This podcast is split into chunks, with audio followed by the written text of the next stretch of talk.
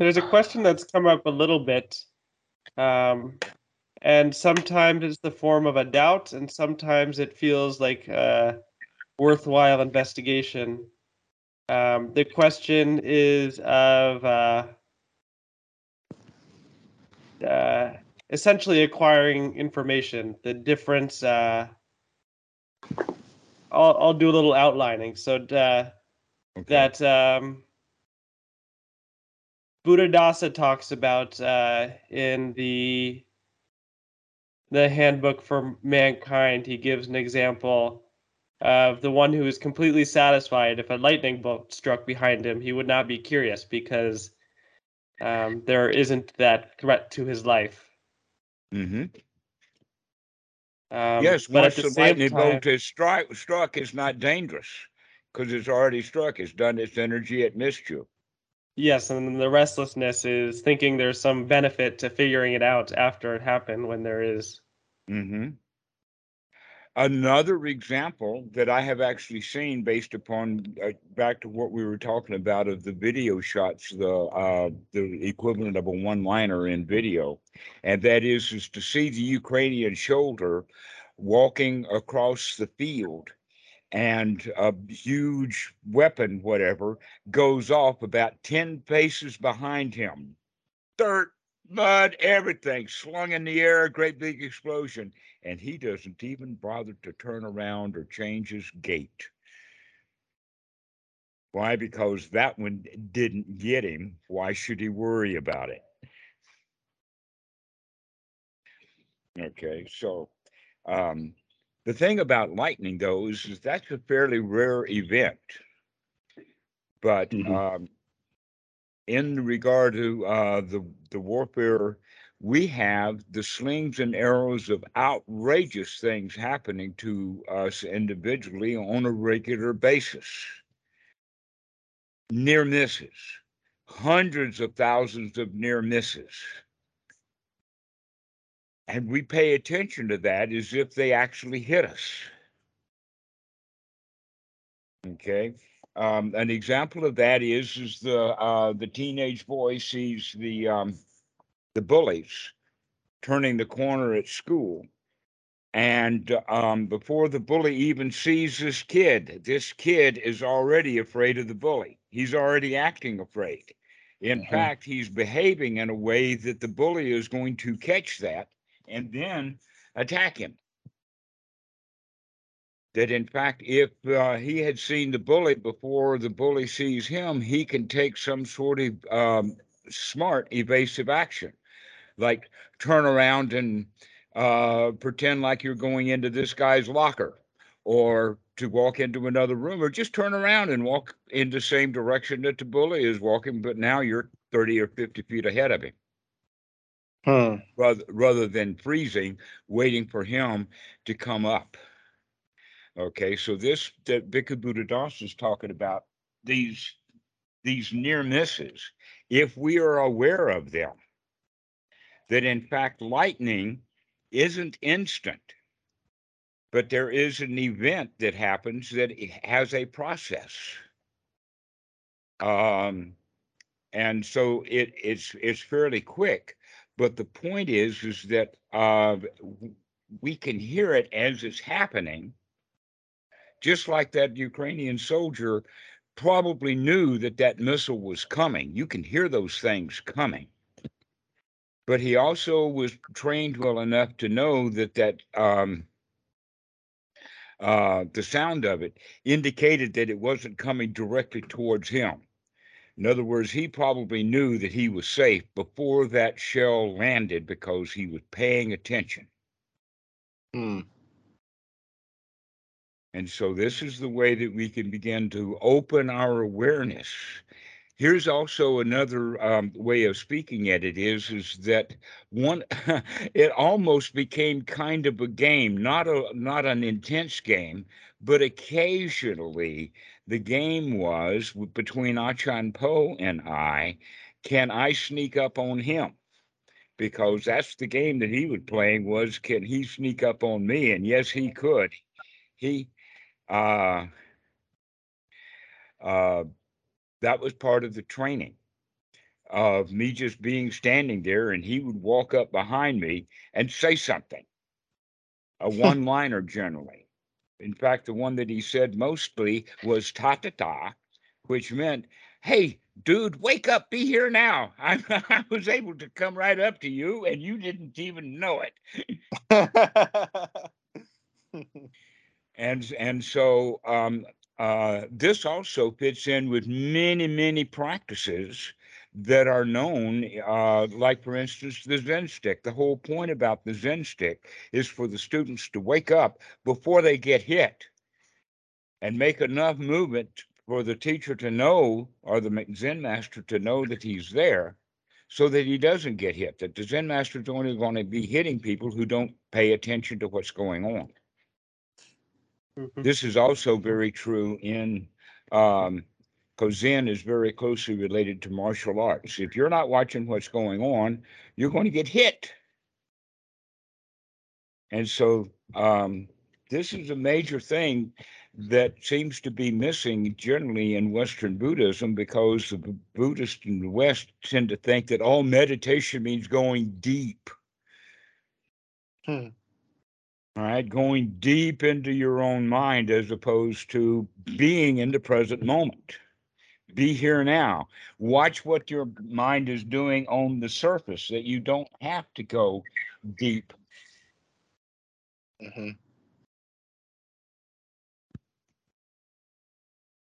I got a puppy here that's biting my feet and she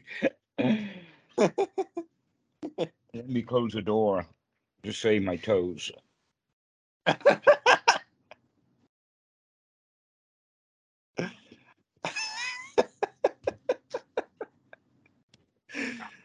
Uh. You you sk- you skillfully handled that unwholesome thought, Dhammarato. That puppy, you skillfully handled that unwholesome thought. Uh, That unwholesome thought was biting your toes. uh-huh. Uh, yes. Um, uh, we have a, uh, I think she's about seven weeks old now. Um, seems to be a, a Jack Russell Terrier cross. And uh, I've been around a lot of puppies in my life, and I know that they bite and chew on everything. But this kid, she is a non uh, give up pistol. I mean, I can take a, one thing that I did while we were talking was that I actually kicked that poor puppy about five or six feet, and she landed on her feet running back, grabbed my foot again. oh my god. and that uh, Kitty has uh, uh, been quite rough with her because Kitty's a child. Uh, when the puppy bites, it hurts, and she will slap the puppy around. She knocked the kid off the bed, all right across the room, and that did not slow that pup down any. It's something that's in the genes of this of this dog. I've been around alphas before, but I've got a super alpha on my hands right now. uh, it's also interesting to watch her with the other dogs. Christopher, good to see you. Hey, Christopher. Hello. So, anyway, uh, we don't really have a topic yet. Christopher, do you have something that you'd like to talk about today? Uh, no, I just wanted to hop in because I haven't been in in a while, so Yeah. figured I'd. I, Can I listened to a restate couple- the answer you gave me uh, and see if that understanding makes sense? The question on restlessness. Uh huh.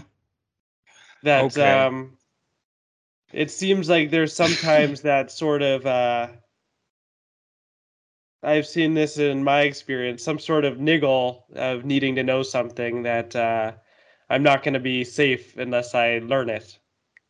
Um, this could be with an academic topic or even um, in a situation where I'm out and about and there's something that's in my perception and there's the feeling of needing to know in some way. Sometimes the attention just goes automatically because there's movement, Mm-hmm. and other times there's the observation, then the uh, sort of dissatisfaction related to it. And then, yeah, go ahead. All right, so what we're really now talking about is the issue of inadequate information to come to a conclusion. Mm. Mhm. Okay, we have inadequate information to come to a conclusion, and that that actually then would be ignorance or uh, actual ignorance because we know that we don't know enough. And so that we can um, process that, one of the ways of processing uh, not having enough data is to go and do some research. And sometimes that means that we've got to wait, like to set up an experiment if mm-hmm. we want to know something. But normally, what we do as humans is, is that because we're impatient, we'll say that all the adequate, the information that I have is adequate enough for me to mm-hmm. come to a conclusion. And so we then come to a conclusion, and the conclusion we come to is wrong. But because we came to that conclusion and uh, it's wrong, it's my conclusion. And so we will stick with my conclusions, even though they're wrong. And the wiser thing to do is to recognize that when we don't know something, that we don't know it, and that's okay. Mm. So doubt is different than this kind of ignorance. We can call it now three kinds of ignorance. We have wise ignorance. The ignorance means that I do not know, and I know that I do not know, and that I'm mm-hmm. comfortably happy not knowing. And if the information that I need comes, then I will know that when it does come. So that's one kind of ignorance, wise ignorance. The second kind of ignorance is the kind that we normally have, and that is delusional ignorance. Oh, well, I think I know. Here's Mm. my opinion. and we are, and we grab and cling to our opinions about things. Even when new information comes by, we'll throw out the new information because I've already got enough information, enough information to form an opinion. And my opinion is all I care about not the facts. Okay. This is delusional thinking, and this is most this is the most common kind. And then there is the other kind, the third kind, which we would call doubt, in the sense that I don't know, I know I don't know, but I really need to know. Mm. Okay, this is when it becomes a hindrance. I need to know rather than, oh, I don't know and I don't need to know. I'll just sit around and be happy while I don't know. So we can begin to look at these kinds of things within our own behavior to see which of these three do we have because it's actually a choice. Not having the correct information is not our choice. We don't have that choice then in fact that's been basically the evolution of humanity in the past 10,000 years is coming from not knowing things into knowing. And there's been a long bloody trail in there in between because people didn't know but thought that they did. A Hmm. clear example of that is uh, a preemptive strike. Hello, Scott. Hello. Hey, Scott. Hey. A, a preemptive strike then means that, oh, I had better attack the enemy because if I don't attack him, he probably will attack me. And both sides have that mentality to where, in fact, they could sit down and have dinner together if they had a different mentality. But we will strike out of protection then in fact you can see that that's what Putin has done. Putin is striking the Ukraine out of fear that the um, uh, that NATO is encroaching upon him. And so that's that uh, that kind of delusional thinking that I had better do something. I don't know what's going on, but I'd better go do something. I better go find out.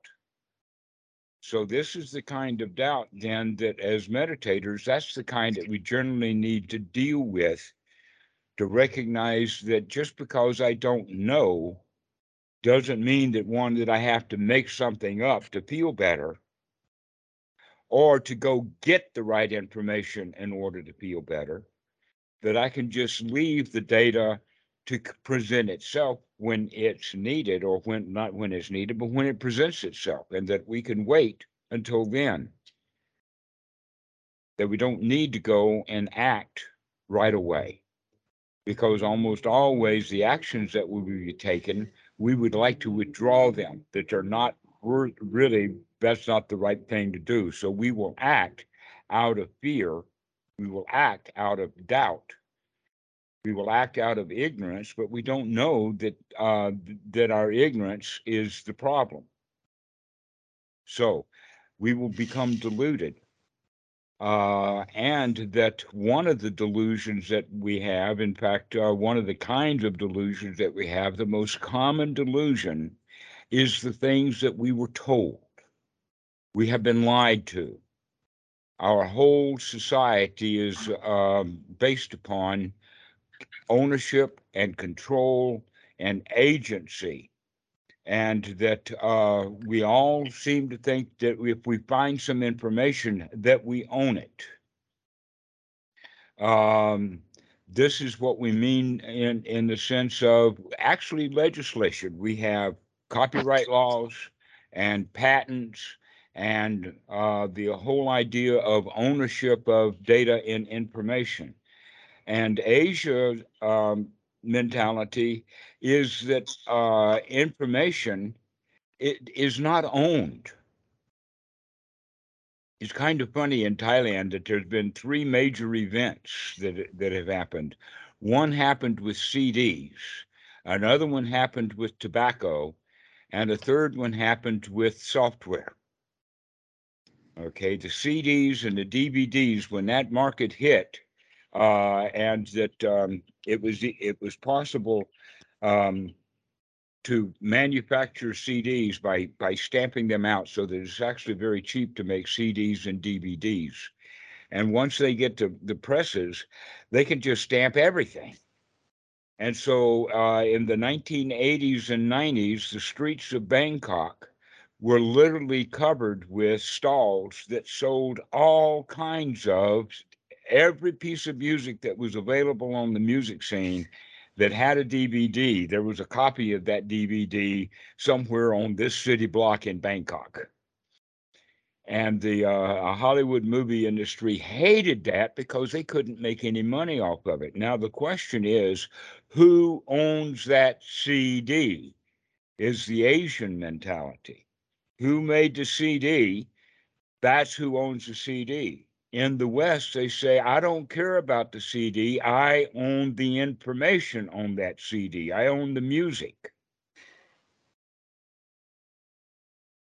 And you can see that that begins to gain cultural clashes. The same thing happened with software. That, in fact, if I buy a computer in Thailand, it will have Windows, probably Windows 10 on it still. And right down at the bottom of the screen, it says, This Windows is not authorized you need to go get a um, authorization for it. Well, guess what? I've got two servers that have been running. One of them running for more than a year has never been authorized. And not only that, but because it's not authorized, I don't have to put up with uh, uh, Microsoft or Windows at all. The updates don't work. That means I've got a stable system. I don't have to get any new updates. Also, uh, I don't get any advertisements from them. They don't know who it is, okay, because it's just a blind, unauthorized version of Windows, but it works perfectly well for any and everything that we want. I would say probably about two thirds of all the Windows in Thailand on the laptops and PCs all over the place in big businesses, small businesses, all of them have that little shadow thing in the corner saying this Windows is not authorized. But in the United States, how many of you have ever seen an unauthorized version of Windows uh, notice on your screen? Not do it. Why? Because the uh, the laptop manufacturers there play by Western rules. Here in Thailand, they don't play by Western rules; they play by Asian rules. So that's a very interesting point. Who owns the information? And that's in the West. They have the idea that that uh, uh, of ownership and control of information of data. And in uh, the Asian mentality, it's ownership and control of the media of the data, the physical object, not the data itself. Hmm. If we can take that, yes, somebody had a question. Never mind. Okay, so um, we can actually take that and to understand that because information is um, kind of important in the West, then that means that the people who believe information is important are easily controllable. People who are awake and aware of what's going on around them and are uh, can see what's going on, they don't think about the data that they don't know is whether it's um, uh, valuable or not. In other words, if out of sight, out of mind, if I don't know it, uh, we also have the idea that ignorance is bliss. Have you ever heard of that phrase? Ignorance is bliss. Yeah. How many of you will find people arguing, no, that's not true? Ignorance is dangerous. Yeah. Ignorance is suffering. hmm Well, it depends upon what kind of ignorance. If it is Yeah. wise ignorance, then it is bliss. If it is delusional ignorance, it may be dangerous. And if it is doubtful ignorance, then it's guaranteed to be dangerous. So wise ignorance is I don't know. I know I don't know, and I can be happy with not knowing. while and I don't give a flying rip. Don't know, don't care. don't know and don't care. Right. And then uh, delusional ignorance is I think I know, and basically don't entertain any other kind of knowing. Like my answer is the one that's correct. Right. Uh, you can you can see that kind of thing in one of the little clips that I have seen on on YouTube. Is um, there's a couple of guys, a team that go around to events like um, uh, Trump rallies and and interview people and uh, listen to the the way that the people talk in the sense of though I have not been watching the um, um, January the 6th uh, things. I don't need to watch it because I don't need any data. My mind is made up. My mind is made up. Don't give me any facts. Hmm. Okay. this this is very very common uh, in Western world because we think that data is important and therefore the data that I have is important. Even if it's false, it's still important. It's my view. It's my ideas. This is what I believe, and and and don't give me any reality. Mhm. So So any can, belief, any investigation about reality is just a hypothesis.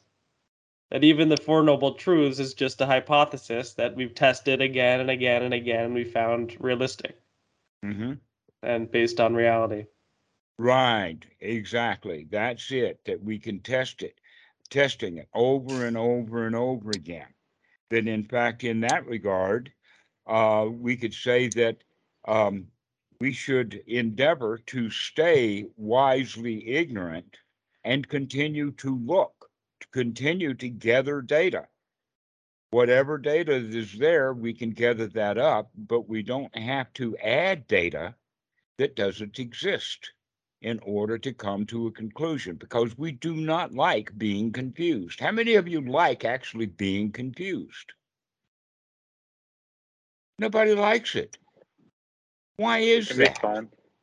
Hmm? Well, I mean, if like uh let's say like something really strange is happening and you're confused, but it's like kind of entertaining how like strange it is or like like um you may be confused about like because there's so much information going on that you're confused about all the information going you know what i'm trying to say? It's like uh i guess that wouldn't be confusion but that would be like uh more like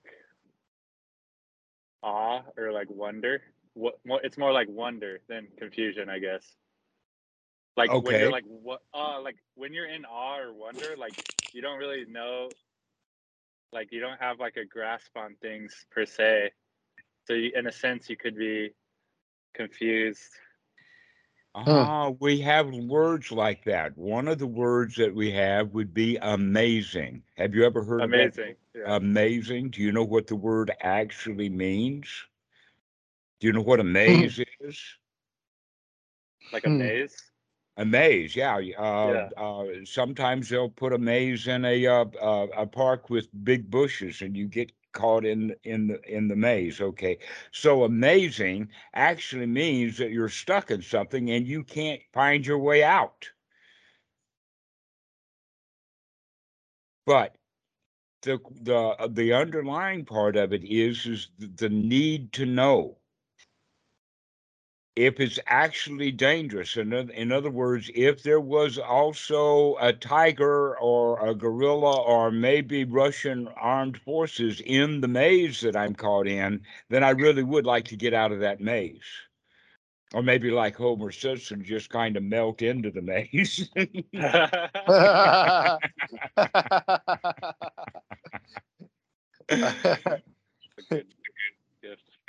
so I understand what you're saying, Scott. There is some kinds of information that we can be at wonder with, and that Mhm. that's okay.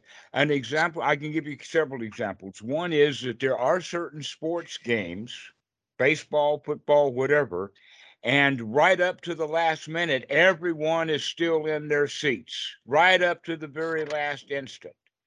And then there are other sport games when two thirds of the fans have already left before the game's over. Why is that? because they're not amazing. I don't know. Well, because they're no longer amazed. They know who's going to win. The score has already shown who's going to win this. There is no more doubt about who's going to win. Therefore, there is no reason to hang around. Mhm. What a good And then, in fact, there may be some several very spectacular shots that are happening at the end of the game, and very few people saw it because they had already decided that the game was over.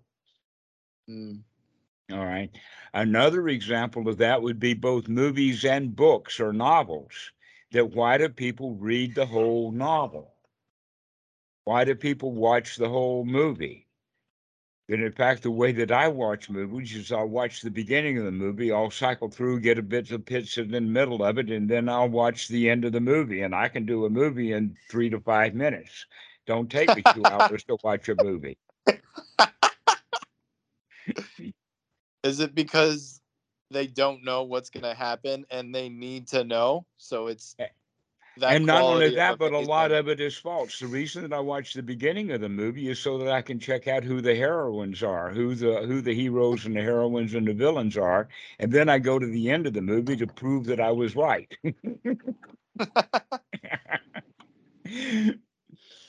because all of them are that way. Think about it.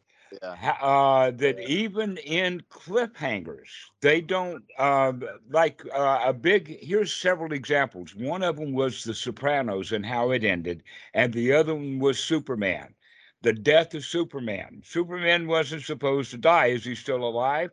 They do still that with Elvis Presley and other things like that. Oh, you- you're not supposed to have a tragic ending. You're supposed to have a hero won the game. Mhm. And so we don't like it when something bad happens or is not expected. Mhm. Um, uh, one example, uh, The King's Men uh, was a movie that I saw uh, some of. And in the beginning, the uh, the young hero, uh, hero was introduced, and then his dad was introduced, and then the hero was killed. And they're not supposed to do that in a movie. You're not supposed to kill the hero. It turns out that it was his dad that was the hero. But his dad wouldn't have been motivated to do what he was doing without his son getting killed in the war so that he goes and becomes the king's man. Okay, so mm. these are the kind of things that are set up like that. But you still always have a hero. If you know that that's going to happen or that it's going to be a cliffhanger, you know what a cliffhanger is. Uh, and they started that in the 1920s when they had uh, the perils of Pauline and other uh, uh, things like that. And to get the people to come to the movie next week, they would have uh, Pauline in great peril. But they didn't knock her off. They didn't kill her. They just left her in grave danger. And now you got to go see what happened, what happened, what happened. Right, right. Guess what? They have done what now? Nine, eight or nine Star Wars, all of them ending in a cliffhanger. Yeah. Getting ready for the next um, one. So now that we're beginning to understand this, we can begin to see that much of this mentality that we have was a learned mentality. That in Asia, they learned a mentality about property and ownership and um, uh, information and all of that. But in the West, information has value. It has sometimes a monetary value to it. And because of that, we highly prize information. Westerners, uh, uh, Americans will look down on, oh, well, Thailand is not nearly as economically or scientifically advanced as Americans, and that's the criteria that they use. And they don't recognize that the average village person in Thailand is much better off in his life than your average Westerner because the average Thai is okay with what's happening today. He goes Mm. to his field and he does a little bit and he pleases his animals and he's having a ball. And Westerners are saying, I gotta know, I gotta know, I gotta know. I gotta find out. If I get enough information, I'll be enlightened. and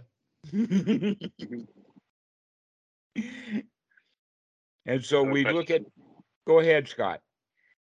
Uh, when we are talking about Star Wars, uh, it made me think of um, conversation I was having with my mom uh, when we were watching Star Wars.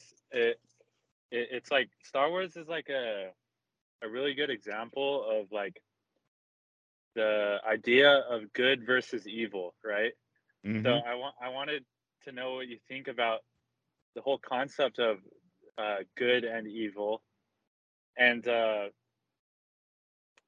what what are the implications of that? And like, um, is there such a thing as evil? Like it, or is it just nat- Is it just nature? Is it just all a natural process? The, on, the only thing that I know that's actually evil is that question.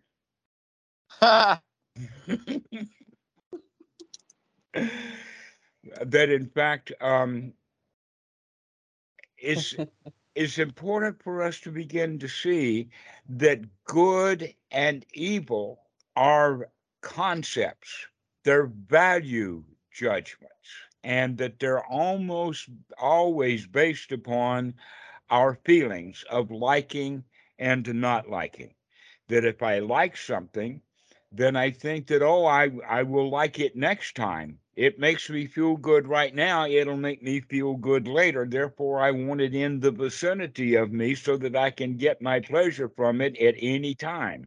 This is where ownership comes in. I've got to own that girl. That beautiful girl makes me feel so good. I got to have her. I got to own her. I got to prove to myself that she's mine. Okay.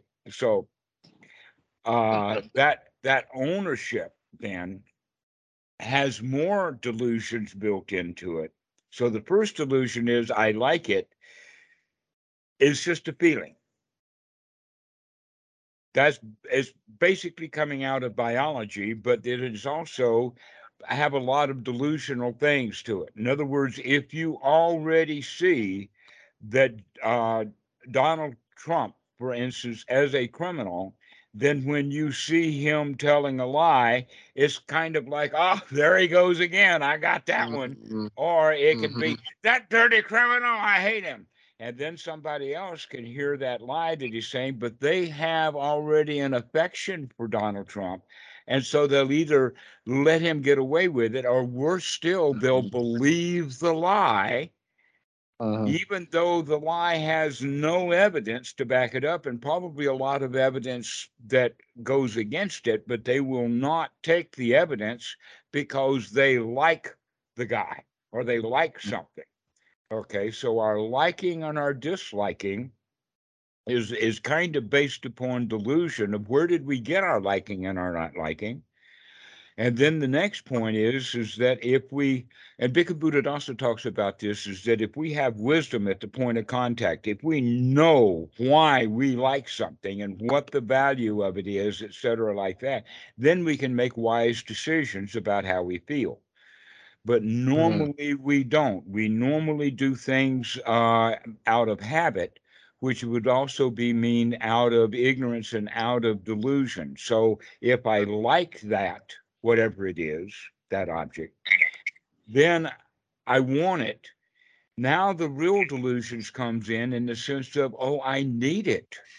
I'm now incomplete. Before I even saw that thing, I was okay. But now that I see it, I like it, I want it, I've got to have it. You can see the little kid um, sitting in the uh, uh, the uh, the grocery cart. And, and the kid's just having fun, watching up and down, and mom makes the huge mistake of taking the kid down the cereal aisle. And now the kid mm-hmm. sees that box of what, Post Toasties or Tony the Tiger or whatever it is. And now that he sees it, I want it, I've got to have it. And that two year old, three year old child then makes the decision right there I am not good enough without Post Toasties. I've got to have it. Now, mom is wise. She's going to give that box of Post Toasties to the kid and tell him, you can carry this box of Post Toasties around the, the, the store, but when we check out, it's going to stay in the store, but you can have it right now. but most moms, they're not smart enough to pull that kind of trick. And so there's going to be a scene. I've actually seen uh, so get so bad that the mom will actually leave the aisle that that child is in with that basket, screaming about those post toasties, and mom is, doesn't know how to handle it, and she takes a hike. She'll go someplace else. She tries to get away from the child. Okay, so now we set that up. This is how we all operate. We like something, and we think that we will be better off if we can get it. That somehow we're not good enough Yeah. That leads then to oh well if it is going to improve me then it is an improvement. Therefore it must be good. If i like it it is something that i want and desire and it is good. And if i don't like it that means it's evil. Mm. the knowledge of good and evil is not done wisely. It's done out of feeling ignorant feelings.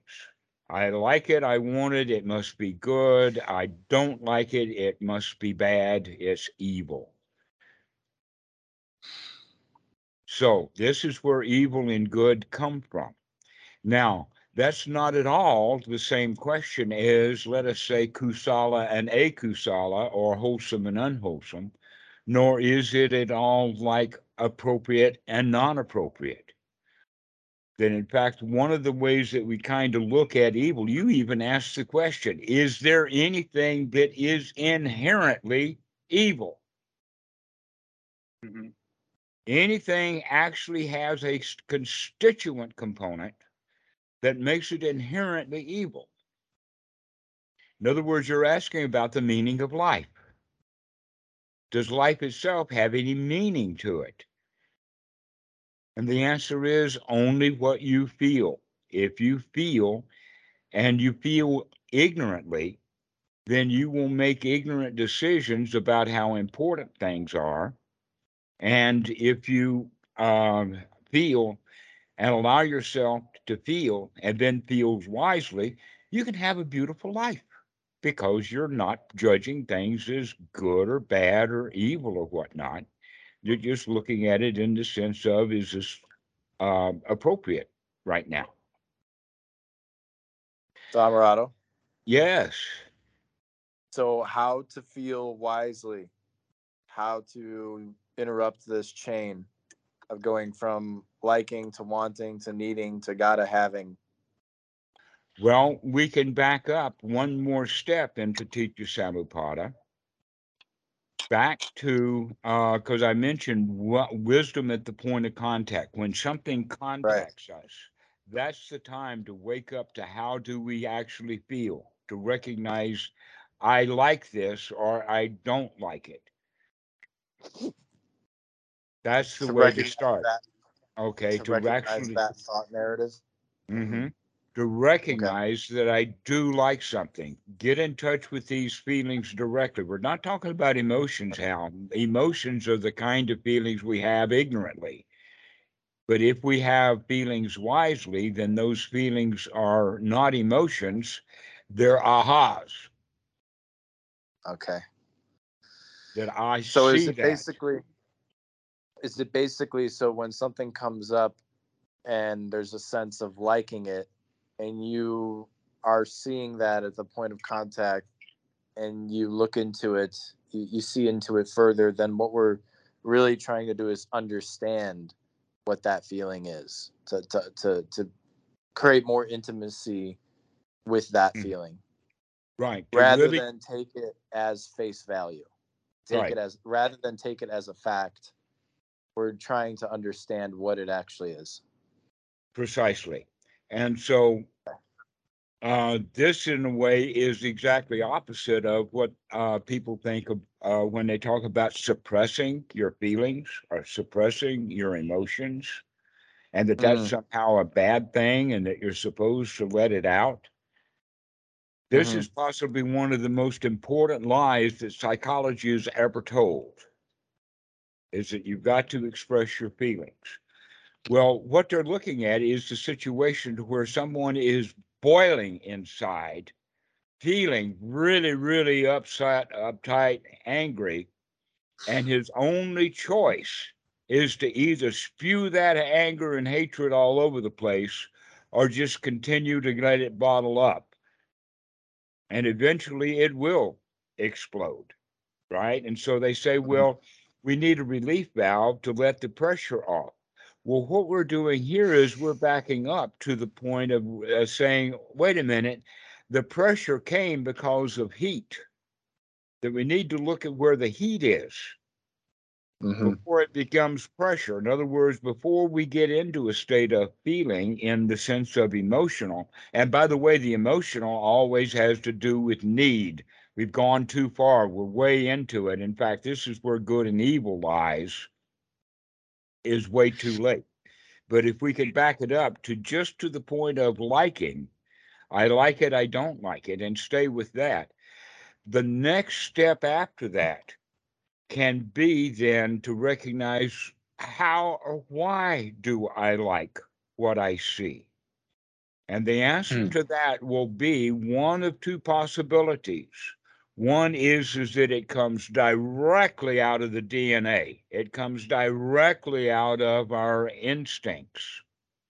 Or it can be learned behavior. In other words, it came out of somebody else's instincts. This is the way that we can begin to see where do our feelings come from. In other words, why hmm. do we like those slender young women when uh, a fat old woman has all of the same equipment?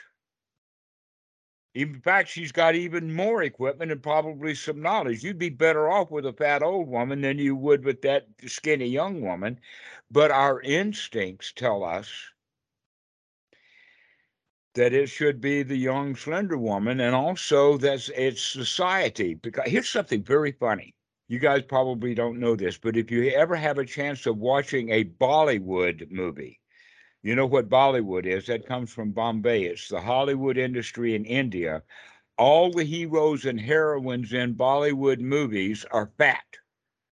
Their movie star celebrities in India are fat, overweight, hmm. would not be considered beautiful by American standards at all.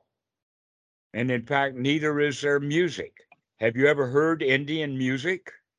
You don't like it. Mhm. You know why? Because it doesn't fit the 12 tone scale that we have in our Western mentality about what music is supposed to sound like. Okay, so we can actually now begin to understand that beauty may not be directly involved deep into our genes, but rather the beauty is the lies that we've been told by the society. That we could go so far as to say that the major I would teaching of the Bu- Buddha. Okay, go, Scott, go ahead. Okay. Well, in terms of like uh, attraction, um, there has to be a big genetic apo- component because you're going to want to pick uh, someone more fit for to carry offspring. So, but so Oh, wow, that's very intellectual. You sound like a philosopher writing a book right now. We're not talking about that kind of intellectual stuff. We're talking about ah, kind of feelings. right. Well, that like yeah, that's what leads to like uh reprodu- reproducing um i mean i'm talking about like back you know just like uh Guess how we what? got here in I don't know about all cultures. I haven't been to all cultures, nor would I um, uh, be welcome to do this kind of research. But I would say, based upon society and what I see, that in Western culture, 99% of sex has nothing to do with procreation. yeah, for sure. Not at, at all. In fact, most of the sex has to do to have the sex and to avoid the procreation. To where the original intention of sex was to have more babies. And yet, how many of you actually look at that girl and say, wow, she's going to make a great baby factory? You don't think that. no, it has to do with the um uh the some features and some design uh, um points that indicate uh something in your past. In other words, if your society is um well, let's say it this way. If the society is very, very heavily, deeply into makeup, and every girl's got to be on, in public has got to wear makeup, but uh, the women in your family don't wear makeup. They poo poo makeup. There's no makeup in the house. And that child, when he goes out on the street, when he sees women all made up, he'll look at that and see, oh, I see makeup. Hmm. But uh, the other kid in that uh, um, uh, community, but his family is all, and his wife, I mean, his mother and his sisters, and everybody's just all dolled up with all the makeup that they can pack on. Then when he goes out in public and see makeup, he says, "My, that girl is beautiful," and he doesn't even see the girl. All he sees is the paint job. Can't see the girl. There's nothing there for him to see because he is actually looking for what he has been told to look for in beauty. So if we could begin to do this, we can begin to recognize, oh, I like that girl. Wow, she's drop dead gorgeous, but I don't want her. I can like something and not want it. If I like it and want it, now I'm going to slide downhill into, you know, getting my cell phone out and making dates and all kinds of things and going to uh, pharmacies and, you know, you guys through that rigmarole. So the whole idea is is that if we can catch it at the point of contact and recognize my feelings are based upon either biology within or uh, someone else's biology, Then we can back it up one step. And this is where we're going to now is the issue of the Salayatana. Why, when you saw the girl, did you like her? Why, when you saw that car, did you like it? What kind of thoughts were you having, etc., like that, that indicated that that car is beautiful? I mean, I really, really like that big burn spot on the hood. And I really like the rips in the, uh, the furniture, uh, the seats. I, I mean, it looks like the dog has chewed up the dash. This is a really beautiful car. Okay. We don't think about it like that. We, um, we're looking at it in the sense of it's supposed to be beautiful because it's supposed to look new. It's supposed to look beautiful because it's new. We like something when it's new. An example of that, have you ever manufactured something when you were a kid or uh, uh, done something, maybe whittled on a stick? And as you're whittling, you really like the results. This is beautiful. I like this whittle that I've done. But then later you set that stick down and you never feel that way about it again. It's only when it's new. This is also with uh, new relationships. When you meet somebody new, you get really eager about it.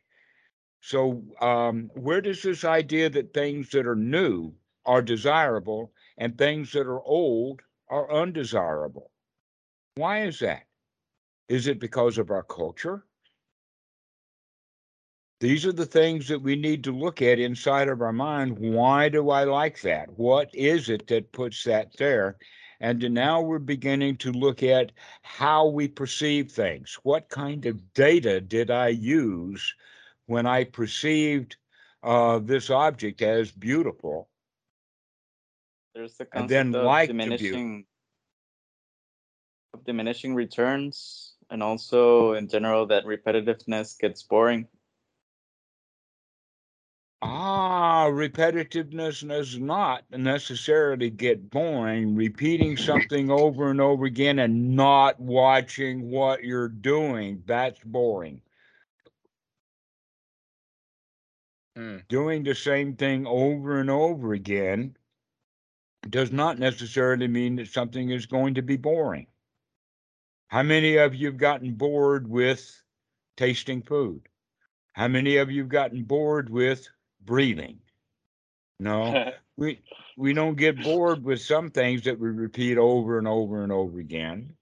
And in fact, um, breathing uh, is is life giving, and that we know that we may not pay much attention to it, but it would be wise if we did to pay attention to the breathing because you're going to be doing it over and over and over again. Okay. But if we, uh, you, in, in fact, one of the things about the repetitive, have you ever heard it in this way? It gets old. That's the phrase. Mhm. Okay. This is getting old. Why? Because it's the same thing over and over again. Guess what? Something that's happening over and over and over again doesn't necessarily wear out. Physical objects will wear out, but a lot of stuff can happen over and over and over again and it doesn't wear out. You get strong from it instead. And so we can actually practice uh, anapanasati this way also, is that in fact we want to, um, let us say, gain pleasure out of the repetition.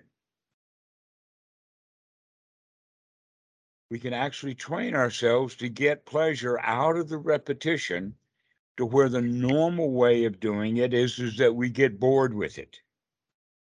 I mean, the uh, one of the biggest jokes or long-lasting jokes that you've heard is uh, going into a meditation sitting, waiting for the bell to ring. How many of you have actually done that? Waited for the bell to ring. Why? Well, you're waiting for the bell to ring because you want to get over with. Why? Because your meditation has gotten old, boring. And this is the way that we normal practice. We practice that way and then we do it too much. And what is too much?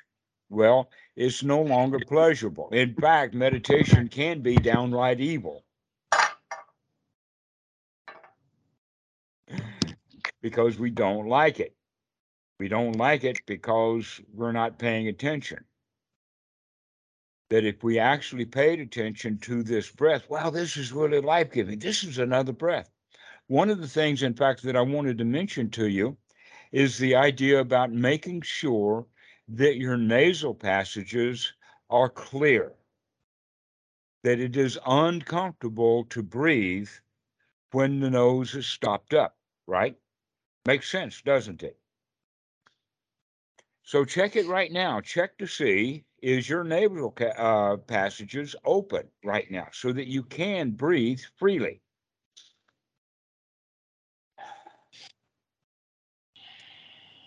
Then, in fact, just then when I breathed in, I could feel just a little bit of mucus in there. And so we can clean that out. And now I can breathe even better than I did.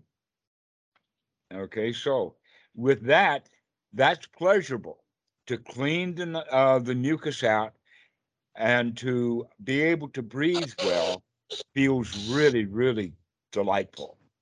And so we can practice doing that on a regular basis throughout our sitting. How's the breathing? Is it open? Is it comfortable? Is it clear? And then we do something to do it. It really, really feels such a relief to clear out congestion so that you can breathe with both. And you can do that even if you've got a cold or, or stopped up. You can, in fact, do things that can get it cleaned out. We have medications like antihistamines. You can put salt water. Uh, in fact, there's an old Indian technique that where you have the um, uh, salty water. Warm salty water is the absolute best. And you put it into the cup of your hand, and then you'll hold your nose with the thumb and breathe in on one side and then hold the nose on the other side and breathe in separately and get that stuff in there. This is exactly, um, you'd say, well, how could they ever invent that? Well, oceans have been around for literally a long, long time. And you already know that if you go swimming in the ocean, that your sinuses get cleaned right out. Have you ever seen that? You You can notice you- you can buy um yeah, when I'm sick I buy this thing at the store. It's like it's like a saline solution, but it's like a a little device that's like you squirt it up your nose and it comes out the other side. And it like cleans it out really good. Mhm. Um, Yeah. So you could you could buy that at like any like pharmacy. Like Or you it. cannot buy that. You've got one of those devices right here at the end of your arm. it's called a hand. sure. Oh, but in our society, you've got to go buy something. It just works better. Like it's practical. How how do you know that it's better?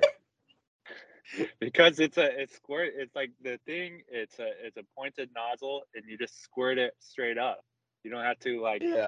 you don't have to hold water in your hand like the water's gonna fall out of your hand like it's that's difficult I've never had any problem with water falling out of my hand, but I have in right now. If I wanted such device that you're talking about, I would suffer because I don't have one. oh there's not one here. I don't even think there's Yeah. one on the island here. I'd have to go to Bangkok to find one of those things.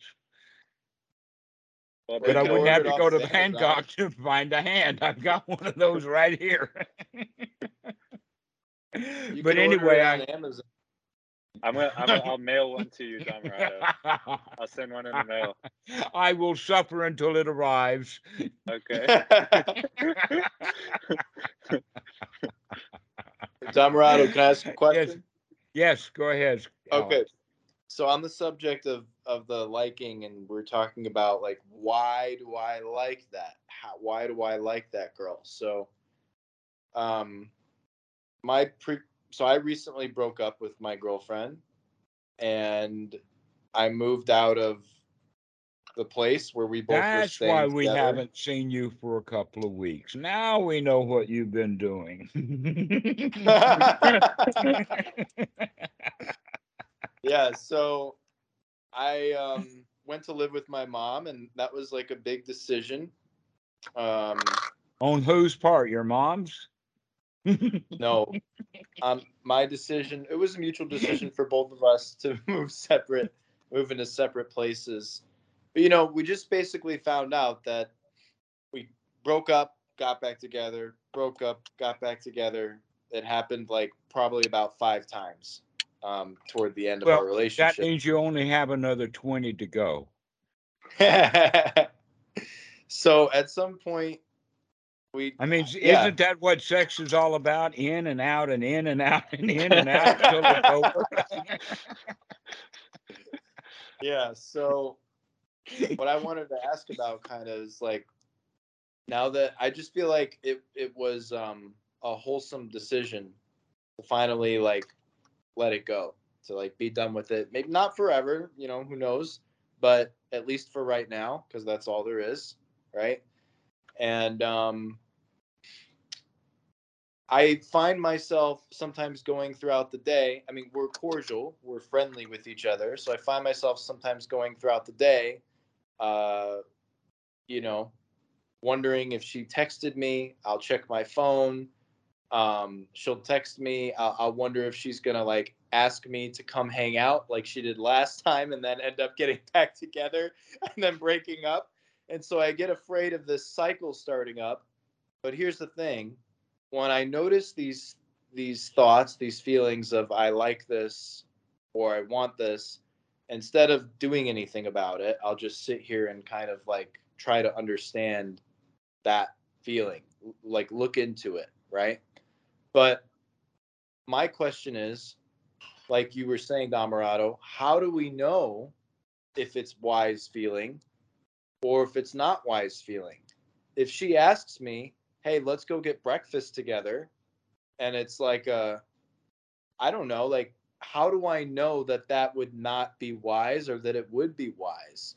Other than based on my direct, I mean, obviously it's You- just my direct experience, but You've already given me the um uh the key to that in the sense Yeah. that you said that you let it go and then you got talking about checking your cell phone and checking to see if she's called you and all of that which indicates that you haven't let it go not yet. Yeah, yeah, that's what i was meaning about the in and out and in and out. Neither one of you have let it go yet. Yeah, Okay. You haven't let it go yet. So here's what you can do every time that you have a thought of her, catch that thought and recognize it oh, I don't have her now, and that's okay. I Yeah. can let her go. I got along without her before I met her, and I'm getting along without her now. That's the real letting go. See, you haven't really let go yet. It's more of like the explosion, but the explosion is still happening. The shrapnel I hasn't finished yet. I I would say you're you're spot on in some ways, but I I also do think like gradually there has been a letting go because it it took a it Mhm. took courage, you know, if I if I could say if I could call it that way, it took courage. It took um it really took something to just be like, okay, I'm moving out. You know, it, it took something to break up five times. Mhm. So, you know, I know what you. it is comical, I know, but I I know what you're saying as well. So, do we just? Would you recommend just not texting even then too? Not reaching Precisely out. not- so. Uh, yes, I would recommend that. And I would recommend even further that when you have a thought of texting her, let that thought go. yeah. As soon So- as you have a thought of her, before you even have texting her, see, thought of her and then texting her, and you still haven't let it go, and then you text her, you still haven't let it go. The place to let her go is as soon as you have the thought of her. Yeah. Oh, No, I don't I- I- need to think about her. She's not here now. Yeah. And I honestly, I really do agree with you. The only conflict with that is that, um, you know, Dan and I have been talking, and Mhm. It's weird. It's like in some ways I feel like I can actually be a friend to her because I So long as you don't want her, you can be friends with her. yeah, yeah, so long as I don't want her, but the wanting, the liking, the wanting comes in and out of just Mhm. being her friend. So it's it's, Wakey, it's wakey. dirty. Yes, Yeah. wakey, wakey to that. Wake up to that. Okay. Yeah. When you So I'm seeing it, yeah. So when you have thoughts of her, say, I she's not here. Yeah. That's the easy way. If, uh any Yeah. thought that you have about anything or anyone that's not right here in front of you, you don't need to have that thought.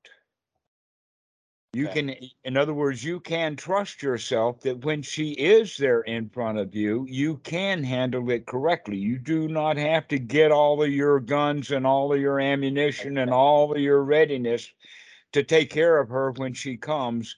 You have the wisdom to handle her unprepared. In other words, we're looking for a better way of preparing, and the better way of Bye, Scott. preparing is to recognize. Bye, Scott. We Bye, can guys. handle it the way that it that it that it will happen, and that I can let her go right now. I don't have to get all goosed up and ready. Yeah. That I can I come like that. back and just enjoy this particular moment right now without her. Wow, what So a then- marvelous moment this is. So then how do I know if it's when it's appropriate to just be her friend, to go have breakfast with her if we want to do like when she meeting. calls you, now she's in your world. Wakey, wakey, be careful. But when she's not in your world, when she's not calling you, she's not texting you, then throw her out of the mind. Whenever she comes back into the mind, throw her back out. Say she's not hearing right now. I don't need that, and you can hand. You can do anything with that. Oh, the police are not here right now. I don't have to think about how bad the police are. Oh, Donald Trump is not here right now. I don't have to think about Donald Trump right now. Oh, Putin is not here in my yard. I do not have to worry about what's happening in the Ukraine right now. This is the way of doing it, okay? And that happens with everything, and, and it's especially valuable with relationships. yeah. When they No, when I- they when they break up, the easy way to handle it is when you recognize that you've got when she's on your mind, she's heavy. The longer Yeah. you hold her on your mind, the heavier she's going to get. Your Yeah. desire is going to build up. But Yeah. the easy thing to do is just to throw her out. As Now- soon as you see her there, as soon as Now, you what if- recognize, go ahead. Okay. I'm with you. I, I love this, honestly, I do, because this is this is a different a little different approach. Um but what I'm asking about more directly is like on the relative level, do I be friends with her? Do I text her back if she texts me? Do I I don't know the answer to that kind of question because she's not texting us right now. Right now, she's not here. The only place that that poor girl exists is in your mind, and you're trying, and you don't have to worry about that.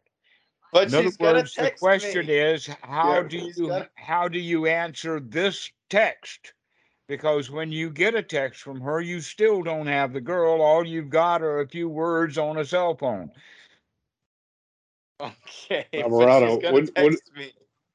She's gonna text me back.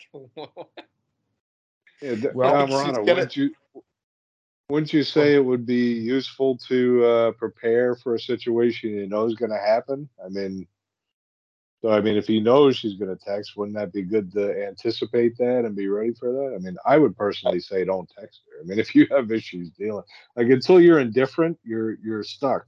I mean, it, that's not even Yeah. a Buddhist thing. That's ah, relationship. that's exactly right. That's what I'm inviting him to do is to get um what word Get did you use? indifferent. Indifferent. Become indifferent right now. As soon as she comes in, throw her out indifferently. Just out. Okay. And when uh, when a text message comes, all you've got is a text message. You still don't have the girl. This is an important point. Okay. How do you answer a text message? I don't even know what's in the text message yet. So the asking that kind of question is kind of irrelevant because we don't know the answer to that. And I also don't know how you will be feeling when she called you. She you may get that text message when you're on the bus. You may get that text message when you're on the toilet. You may get that text message when you're eating. I don't know what's happening, so it doesn't matter. But what we can get prepared for is is that when you do get the text message, you'll be okay. You can handle it. but you're not really answering whether or not to have like the the view or the attitude of being her friend or not being her friend when she texts me when i'm engaging with her in that text am i her friend or am i That's because acquaintance? I do not know what's in that text message. Is it full of knives? Is it full of uh, that- uh, nooses? That's the whole point. Is is that you What about- need okay. to learn how to be appropriate in the moment. And I can't Okay. tell you about what appropriate means in some moment that we don't have the description of. okay Wouldn't this You're- be like well- the uh, Buddha saying to you know go into seclusion type thing? I mean, like, wouldn't it be better for him to like practice this in his own head rather than with her directly? I mean, I don't, I don't what know. Yes, throwing her Yeah. out of the mind when she's Um, not there is the practice that he needs to throw the desire for her out of the mind when she is there. Yeah. I think what you're getting at is that the more I practice throwing her out of my mind when she's not here, the more I'll be prepared to deal with her when she's in the mind when I when she is there. Yes, yes, yes, that's exactly You're correct. you're you're like doing a Zen koan without telling me you're doing a Zen koan. I understand. Ah, you caught me. You set me up. I, Yes. I knew it 10 minutes ago, but I was just being stubborn. All right. I can do that. Yes, that's the way to do it. Handle it in the moment of getting her out of the mind. And when Yeah. she is completely out of the mind and then she texts you, she'll then you can handle that appropriately. But if you're warning and bawling and Yeah. screaming and what am I going to do? What am I going to do? And then the text message comes, now you're in a Right. tizzy. You're right. No, you're absolutely right. Because when you're when you are under the impression of desire, you can't see clearly. Mhm. So what we're what They've we're got to a song for that. they, they do. Yeah, it's by the Platters, 1953. I can see When your heart's on fire, burning with desire, smoke gets in your eyes.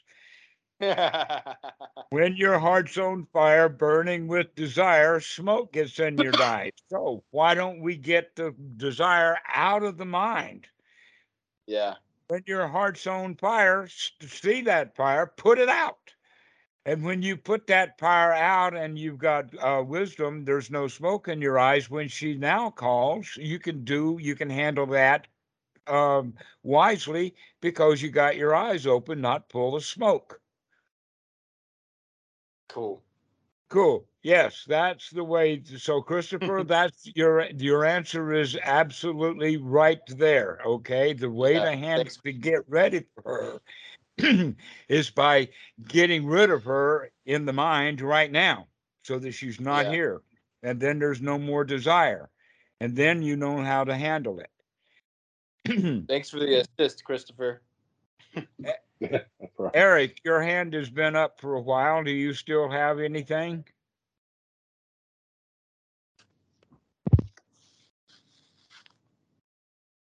You're on mute.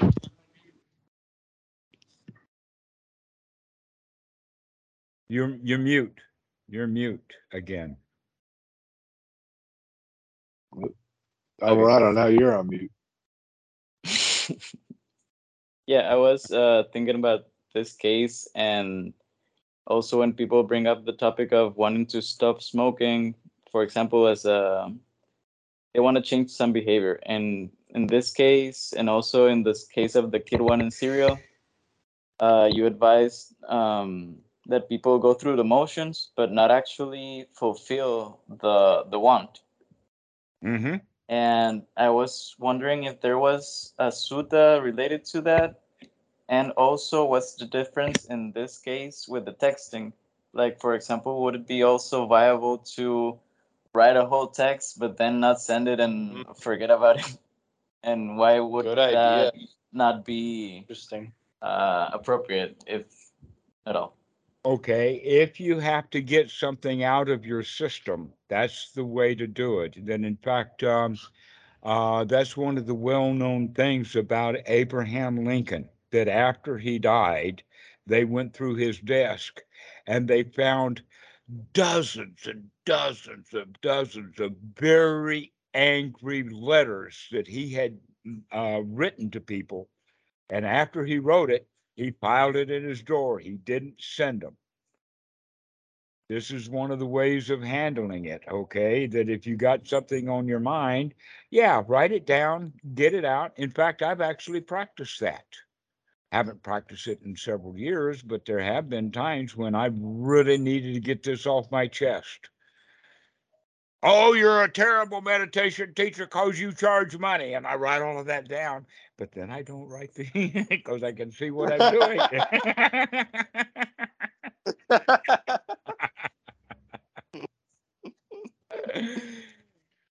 so if that's how we have to do it, and, and in fact, what we can do when we when we really let it out, when we write it all down and write those feelings, we can recognize, hey, I don't want to feel that way. That's not who I am. But if I blurt all of that out in front of someone, then I've gotten I've done some damage. So writing it down and throwing it out, that's just one way of doing it. We we might in fact want to uh, say that to Alex. Yeah, Alex, write her a text message. Let her have it, but don't send it to her. Erase that message because we know it's unwholesome after we've read it when we're writing it, we don't we think, oh, I've got to say this. It's really important that I tell her this. Then after you write it, you recognize, wait a minute, this was not the right thing to say. Let's not send that.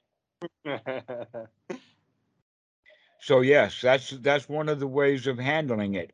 But the better way of handling, or let us say a more sophisticated way of handling it, as soon as you get that paper out to write that note, or as soon as you open the email, you can say, wait a minute, I'm not even going to bother to write this stuff down. I'm just going to throw it out of my mind now. And then the next time, before you even sit down to the laptop, you can say, wait a minute, I'm not even going to go to the laptop to write that email. I'm going to throw that stuff out of the mind right now. Okay, so the quicker we can catch it before it builds up, because when we keep it on the mind, it gets heavy. And so catch it quick. Throw throw old girlfriends out of the mind. Don't let them stay. That in fact, that's one of the things that uh, hmm, you guys are young, maybe except for a couple of us like like Chris. But Chris, I think that you can understand that. Um, in my life, and probably in yours, there have been memories of things that came up 25, 35, 45, 55 years ago, 65 years ago, things come up. And those things are so dead. And so when I think about it, I think about it like a, a, a house that I used to live in. Uh, in fact, it was my grandmother's house. I'll tell you a little bit about it. The house was built in 1920 and that uh, even as uh, as a monk in the United States, I still felt responsible for the new hot water heater and the plumbing and tearing up the floor in the bathroom and putting a new floor in and all of that kind of stuff. So that's just the context. Now, when I think about that house, just any any image, a flash, just anything, I can say, "Wow, I'm glad I don't have to live there anymore." Wow, I'm so glad that I don't have to put up with that job whatever it was. So anything that you have and that comes from the past, you can immediately think, wow, I'm really glad that that's over. Wow, isn't it nice? I don't have to put up with that. Even to the point that now that I can think of it, because my mom's been dead now for several years, whenever I think of her, I can say, wow, I don't have to think about my mom anymore at all. She's dead. What a relief it is. I don't have to think about her at all. what good would it do if I did think about her? Am I going to reminisce and then figure out something that I did wrong and and I uh, uh, um, abused her in some way? Now, how am I going to feel? Right, and there's nothing I can do about it. So throw that old house, throw mom, dead moms, dead animals, anything that comes into the mind, throw it back out. We don't need it. We could be comfortably comfortable and happy right here, right now but when we start dredging up the past, we're asking for trouble and we're going to find it.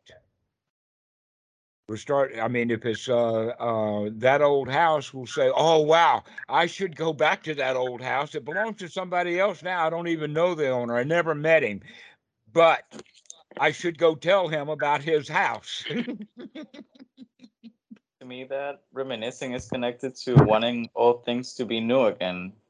Yes, exactly true. True. Reminiscing is dangerous because we want old things to be new again instead of letting the newness of this present moment be the, all the newness that I need. Yeah. So that's how we handle go, old girlfriends. Just throw them out. Hey, Dhammarato. Yes. Another another way that um, before you gave me this idea of like you know noticing the thought when it comes and then just throwing it out maybe this is another version of that. What i've been doing is i'll have like these feelings or desires come up of like wanting to be in her presence or talk to her or have sex with her or whatever. And then i'll just kind of like sit there and see all of it.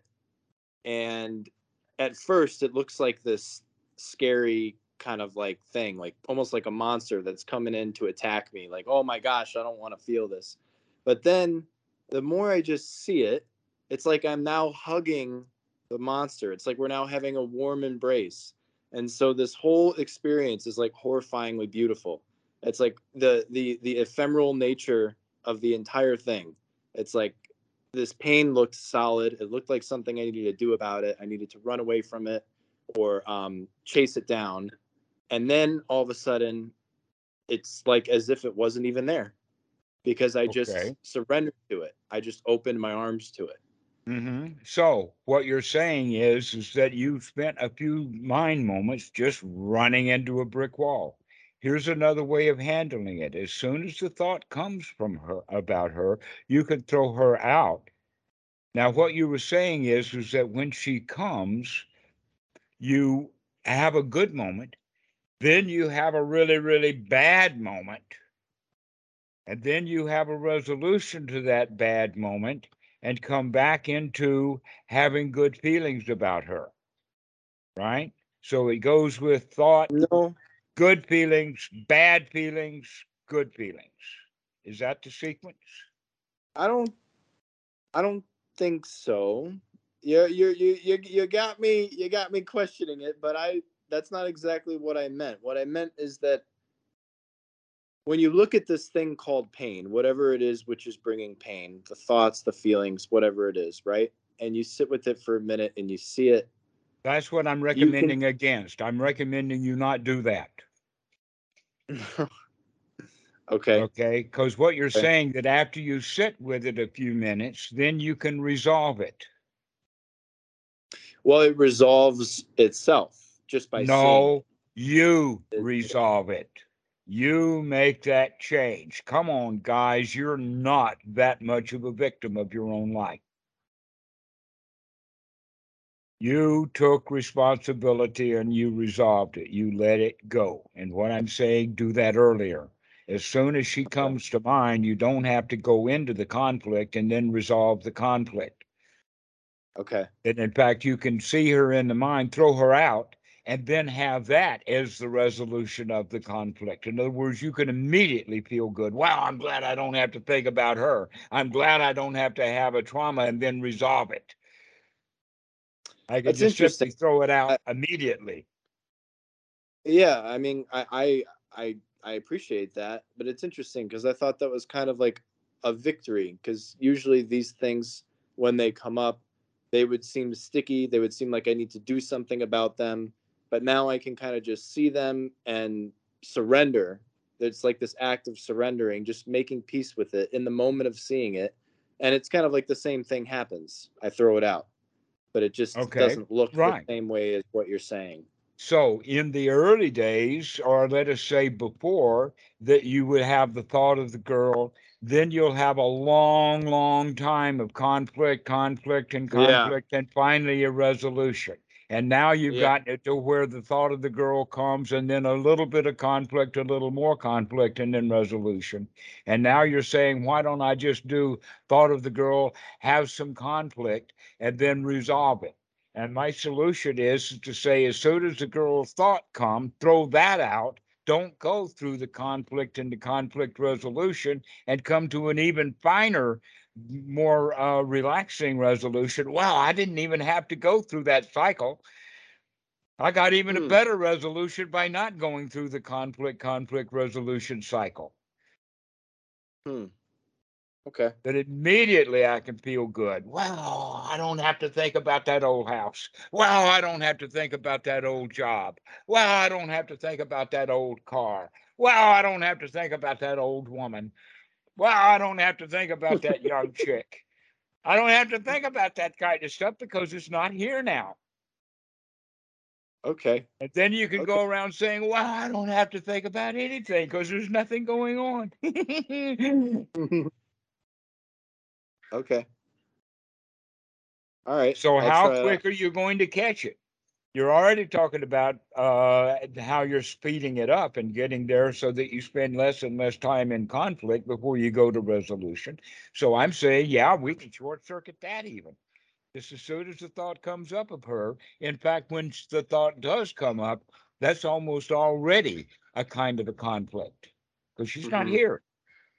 what if you don't care about the thoughts so much you should start thinking about the thoughts that you've got because there are many of them are unwholesome leading you into feelings that you don't really need to have when you could have feelings of joy and delight and happiness directly without having to go through any conflict to get a conflict resolution to find your joy you can have the joy directly Hmm.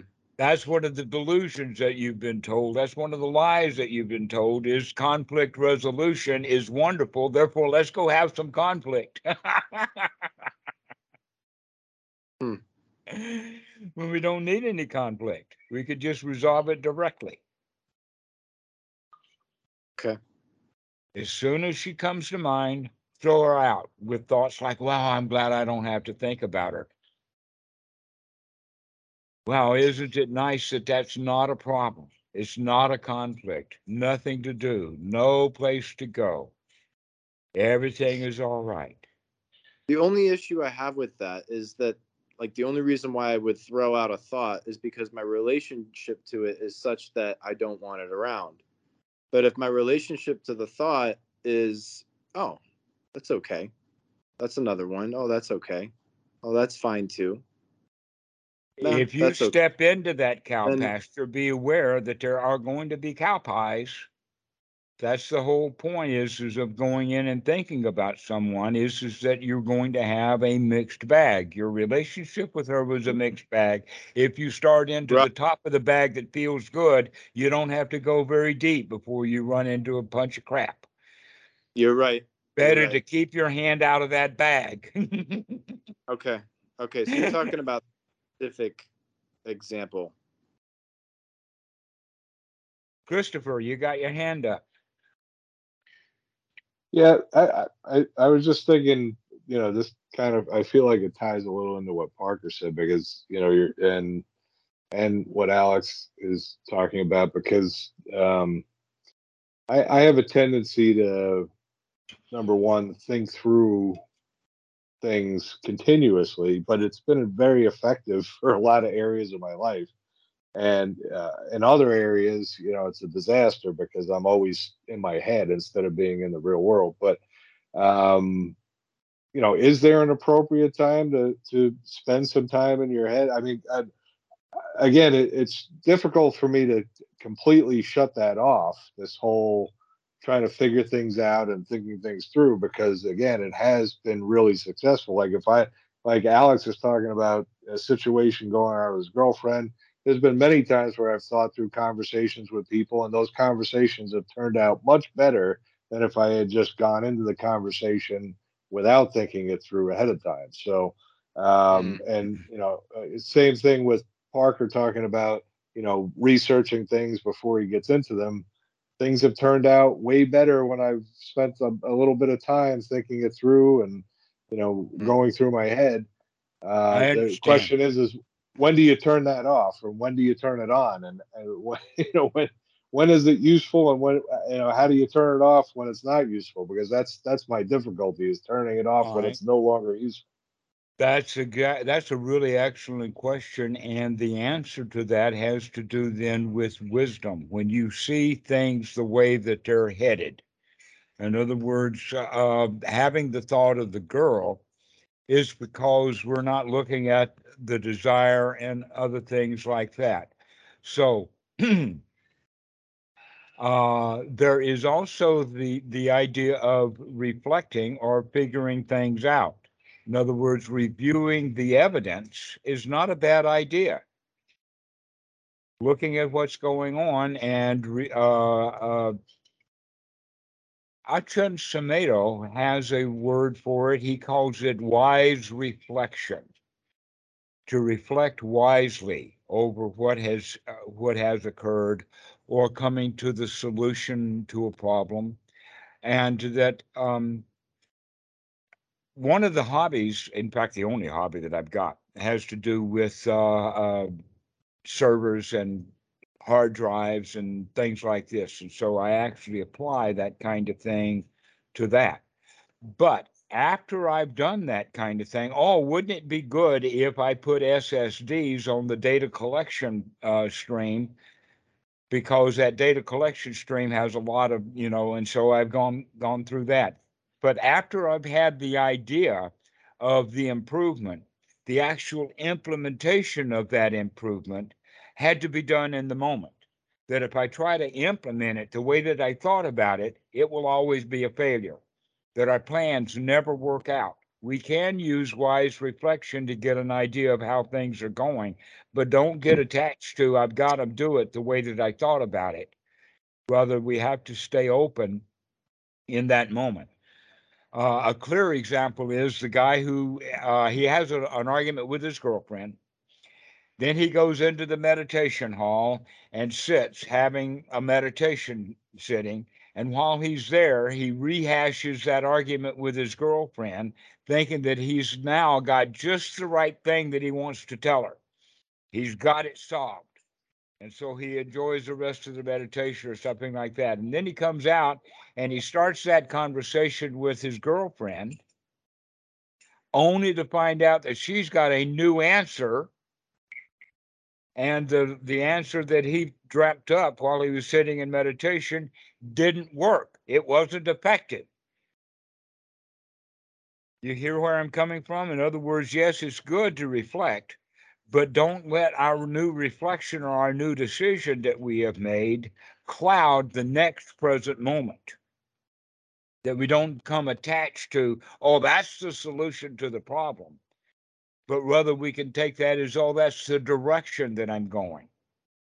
That we don't ever know what the results are ever going to be. The best we can do is get things going in the right direction. So that's a better way of looking at it is, is that we can't actually solve that into uh, that problem intellectually because we don't have the reality of that present moment to deal with it. We're all we have are our own ideas, but we can get things going in the right direction. That that's wisdom, and that's the question that you're asking. Yes, we do want to do some reflection. We do want to figure out that I can change this and I can change that, but don't get attached to that because when you implement it, you're going to have to implement it in an environment that you didn't actually consider all of. One of the jokes that I tell is about the guy who um, uh, stops in at a 7 Eleven, and for him, it's a drop do- uh, dead gorgeous babe behind the counter. And when he leaves the store and drives in down the two, uh, down the, the highway, he's thinking about that girl but all he can think about is his own imagination. All he can do is look at her face, and what he sees is the makeup and all of that. But there's 10,000 stories about her that he doesn't know. He doesn't know that he's that she's got two ex-husbands that are jealous and trying to kill each other. She, doesn't know that he's got that she's got two teenage kids that hate every guy that comes into her life and that they learn to do that from her mother who really does hate every guy that comes into her life. And so now you've got a mother that's going to hate you, you've got two ex-boyfriends that are going to hate you and two kids that are going to hate you. And all you can think about is the girl that you want to love. That's the problem that we have is, is that when we are doing our reflections, we don't take in all the data that we need, but we can get enough data to know which direction to go in. This is wisdom, is looking at where, the way that things are pointed or way that things are aimed. I use the word uh, about a gun because I have been around them enough. I haven't been on very many rifle ranges, but I did go hunting when I was a teenager, and the scene was that there was an old man that was carrying a 12 double barrel 12 gauge shotgun under his left arm, just letting it hang there while he was walking around, pointing it at various trees and various kneecaps and things like that. And everybody in that hunting party got really pissed off at this guy because he wasn't mindful of the way that his shotgun was pointing. I hear that that's a very important thing on gun ranges now, that everybody is quite mindful of which direction the guns are pointing. Because if you've got a gun that's waving around in the in, in the air, it might go off. That's dangerous. If we can recognize that our mouth is like a gun, we got to make sure which direction that it's always pointing because it could go off at any moment.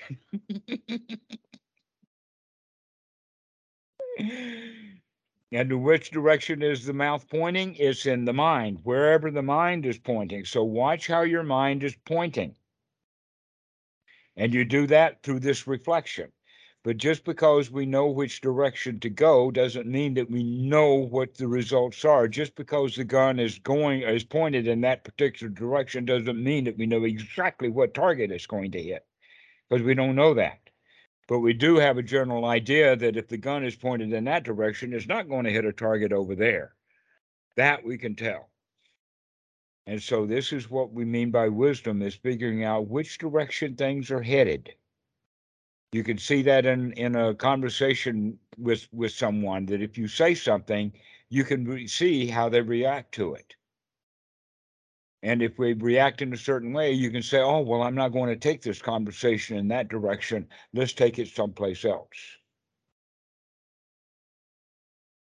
And so that's one of the reasons why I like to have people on the video is I can see the nodding heads and the smiles and the uh, or the confusions and things like this. And so when people have a confused look on their face, I'll know to go back and recircle around it. But if they've got smiling like that, then I know that they've got it and we can move on. So this is an example of that is look at the way that people's faces, expressions, nodding, and other things like that uh, in the moment, or in the sense of reflecting uh, that you can figure out which direction you want to take things. Um, but going back to that idea about, oh, I'm going to put SSDs on my data collection devices. I had no idea that I would wind up with the uh, the configuration that I have right now because that was all experimental. It had the idea of I'm going to add SSDs, but the actual implementation of it was something that had to be experimented with and played with and uh, things like that in the present moment. But if I had demanded that, oh, I'm going to implement those SSDs exactly the way that I thought about them in the first place, I still wouldn't have a system going. so there's a there's a combination of the two. And that is, is that yes, we can use wise reflection to figure out things, but we can't get attached to our figuring out. We have to still implement it in the present moment. Does that help, Chris? Yes, very much. Okay. Thank you. Well, does anybody else have anything? Robert, I'm glad to see you come on.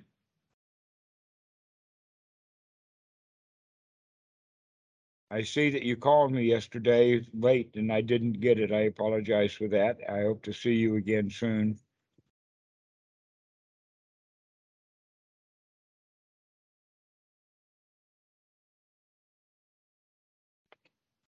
We also have a guest, guest thirty-one detected.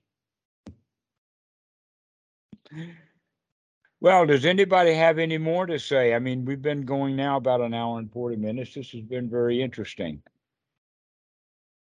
Anybody got any extra questions or anything? Well, as guys, it's been really good to see you again. Hope to see you all again soon. Thanks, Good to see you too. Thank you. Have a nice weekend, you. all. Good to see you for the first time, Chris. See you guys later. Bye. See you, Yeah. See you, Robert. See you, guest.